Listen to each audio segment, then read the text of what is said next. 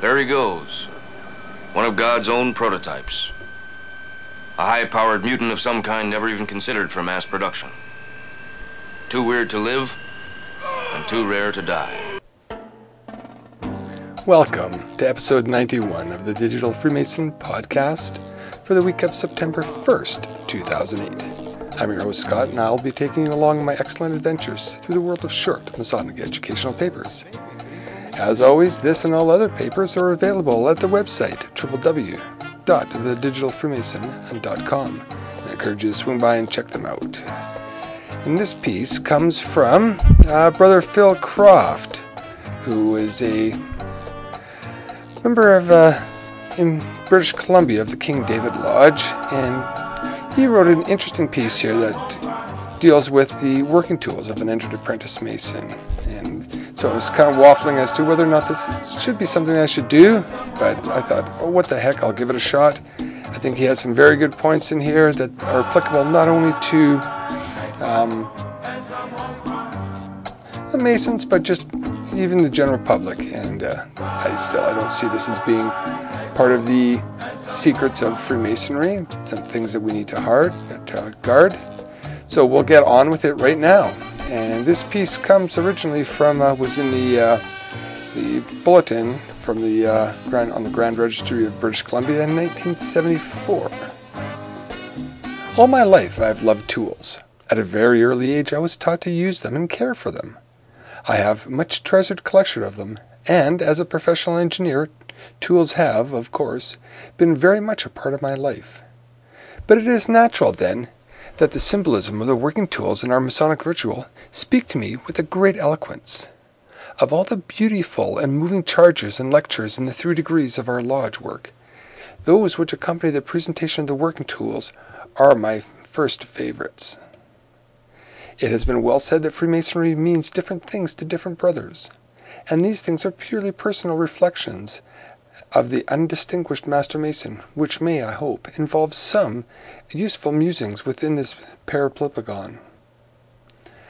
The first instrument placed into the hands of the new apprentice, we are told, is a 24 inch gauge, or as we should know it nowadays, the two foot rule, that common implement in the hip pocket of every working artisan. Its purpose, we are taught, is to ascertain the extent of the work in which we are about to engage, and to compute the time and labor it may cost. The first tool given to us as tiny children when we come forth as entered apprentices in the business of life is a priceless gift of our intellect.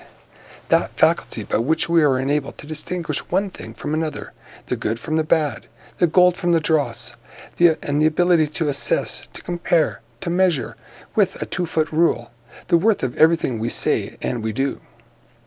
Intellect, added to the years of experience and self discipline as we progress into a mature age, ripens us and gives us a quality which should certainly characterize all of our brother Masons. The, smart, the smart man measures, as with a 24 inch gauge, the true worth of his every word and act, its honesty, its integrity, its sincerity, and above all, its effect on other people.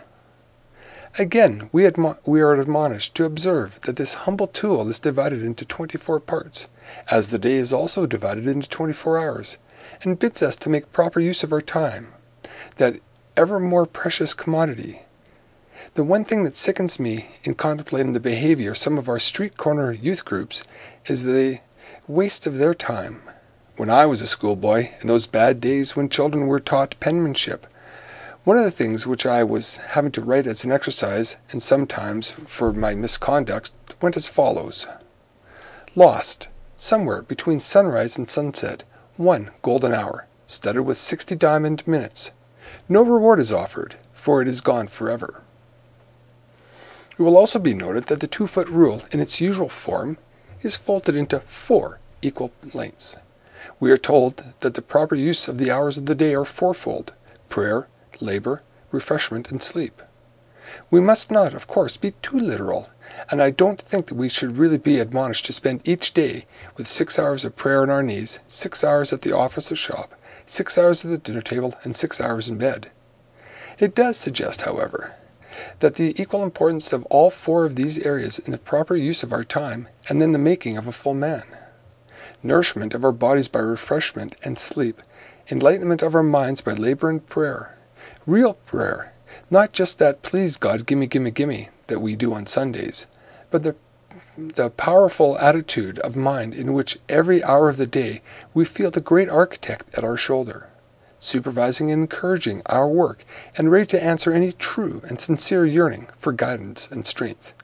And real labor, not just putting in time at the office, shop, or whatever, but real, all out, dedicated effort. For who hasn't experienced the job which comes when we put everything we've got, heart and soul, into a task we know that we can accomplish? And wholesome refreshment, food, drink, and entertainment taken with honest enjoyment, but without gluttony or lust. And finally, sleep, as in Shakespeare's lovely words sleep that knits up the ravelled sleeve of care and prepares us for the rich experience of another day. Ah, so many lessons from such a humble tool. With the common gavel, we're pursuing a similar metaphor. It might be said that this is a second great gift with which we are endowed at birth, and that is the gift of energy. Healthy children simply bubble and boil with it, and if it be true that, in the words of our ritual, labor is the lot of man, then it is also true that our God given energy is the means whereby we accept that lot and wield the gavel at, at our allocated tasks in life.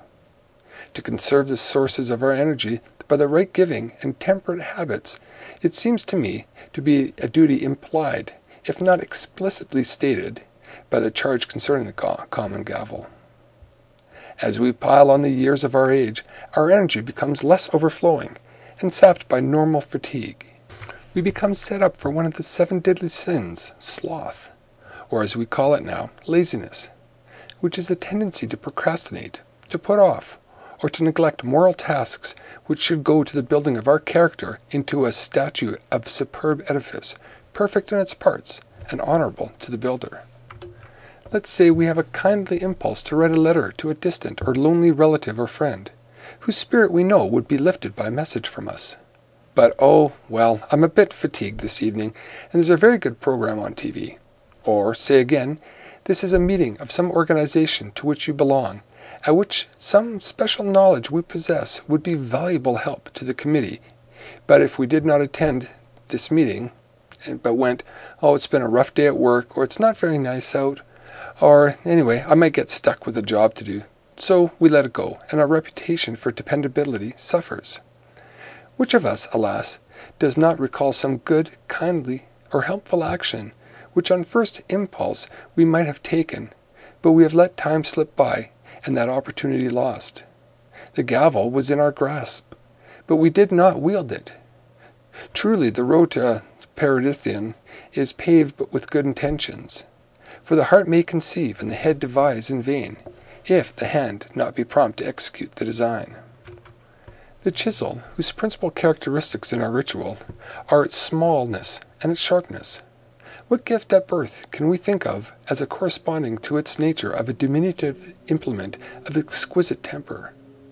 Our ritual itself supplies the answer the perseverance, that human quality which says, try, try again, which says, let's have another go, Next time the result should be better. That very human quality in us is prepared for to labor long and tedious for the sake of the fine end result.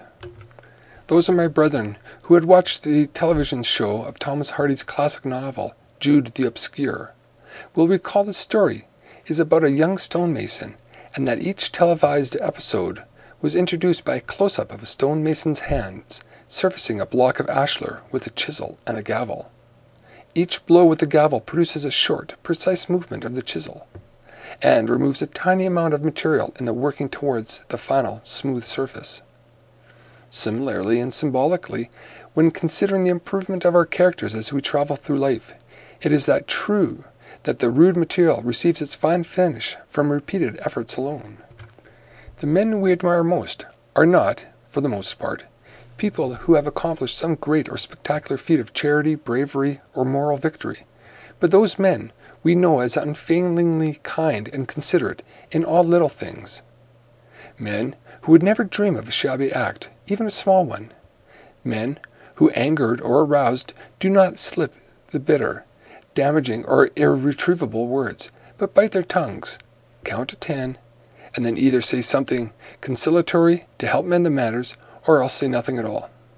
Such men are irresistible, for the chisel of perseverance is of such an exquisite temper as to make an impression on all but the hardest substances, and indeed in a, it is a case hardening character who is not ultimately influenced for good by the unfailing acts of courtesy and consideration of a man well skilled in the use of Masonic tools. Such men are modest, but are well recognized in their community. When their name is mentioned, people say, Oh, everyone respects him, or Oh, everyone seeks his advice, or perhaps, Oh, we can always depend on him. But here, in this abode of friendship and brotherly love, we make use of a different phrase. We say, Ah, yes, he is a Freemason.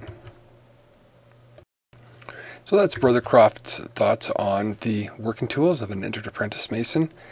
And when I was reading that, one of the things that sort of percolated all into my mind is part of the charge of the installation. Um, at least I know that it is for the uh, Canadian Rite that uh, my lodges practice here in Calgary. Is it talks about the ideals of a Freemason, and it starts off with If you see a man who quietly and modestly moves in the sphere of his life, who, without blemish, fulfills his duty as a man, a subject, a, a husband and a father, who is pious beyond hypocrisy, benevolent without ostentation, and aids his fellow man without, without self interest, whose heart beats warm for friendship, and whose serene mind is open for licensed pleasures, who in vicissitudes does not despair, nor in fortune will be presumptuous, and who will be resolute in the hour of danger. It's really sort of harkens to some of the things that we need to apply. And I know that uh, that's brought me back to a few of the things that I know I haven't uh, been overly good at. So I need to be sort of doubling my efforts and making sure that I work to take off some of those rough parts off my ashlar. So I will continue to do that as that's the whole, in, well, one of the intents of this podcast is to help me keep chiseling away at, at those pieces. So if you'd like to read uh, more of the ideal of a Freemason, come to the website, uh, www.thedigitalfreemason.com, and you can find it under the Masonic Musings category. And until next time, this uh, will probably be a bi-weekly episode coming up here. I think I got some time showing up, as well as I got some uh, some good topics. I've got some fodder that people have uh, tweaked me with, so I'll have another episode coming up here. Ah, around, probably around for the 18th, I guess it is. So until next time, I've been your host, Scott. I've enjoyed our time together. If you have any uh, comments or ideas for future podcasts, be sure to email me at podcast at thedigitalfreemason.com. So until next time, keep the shiny side up.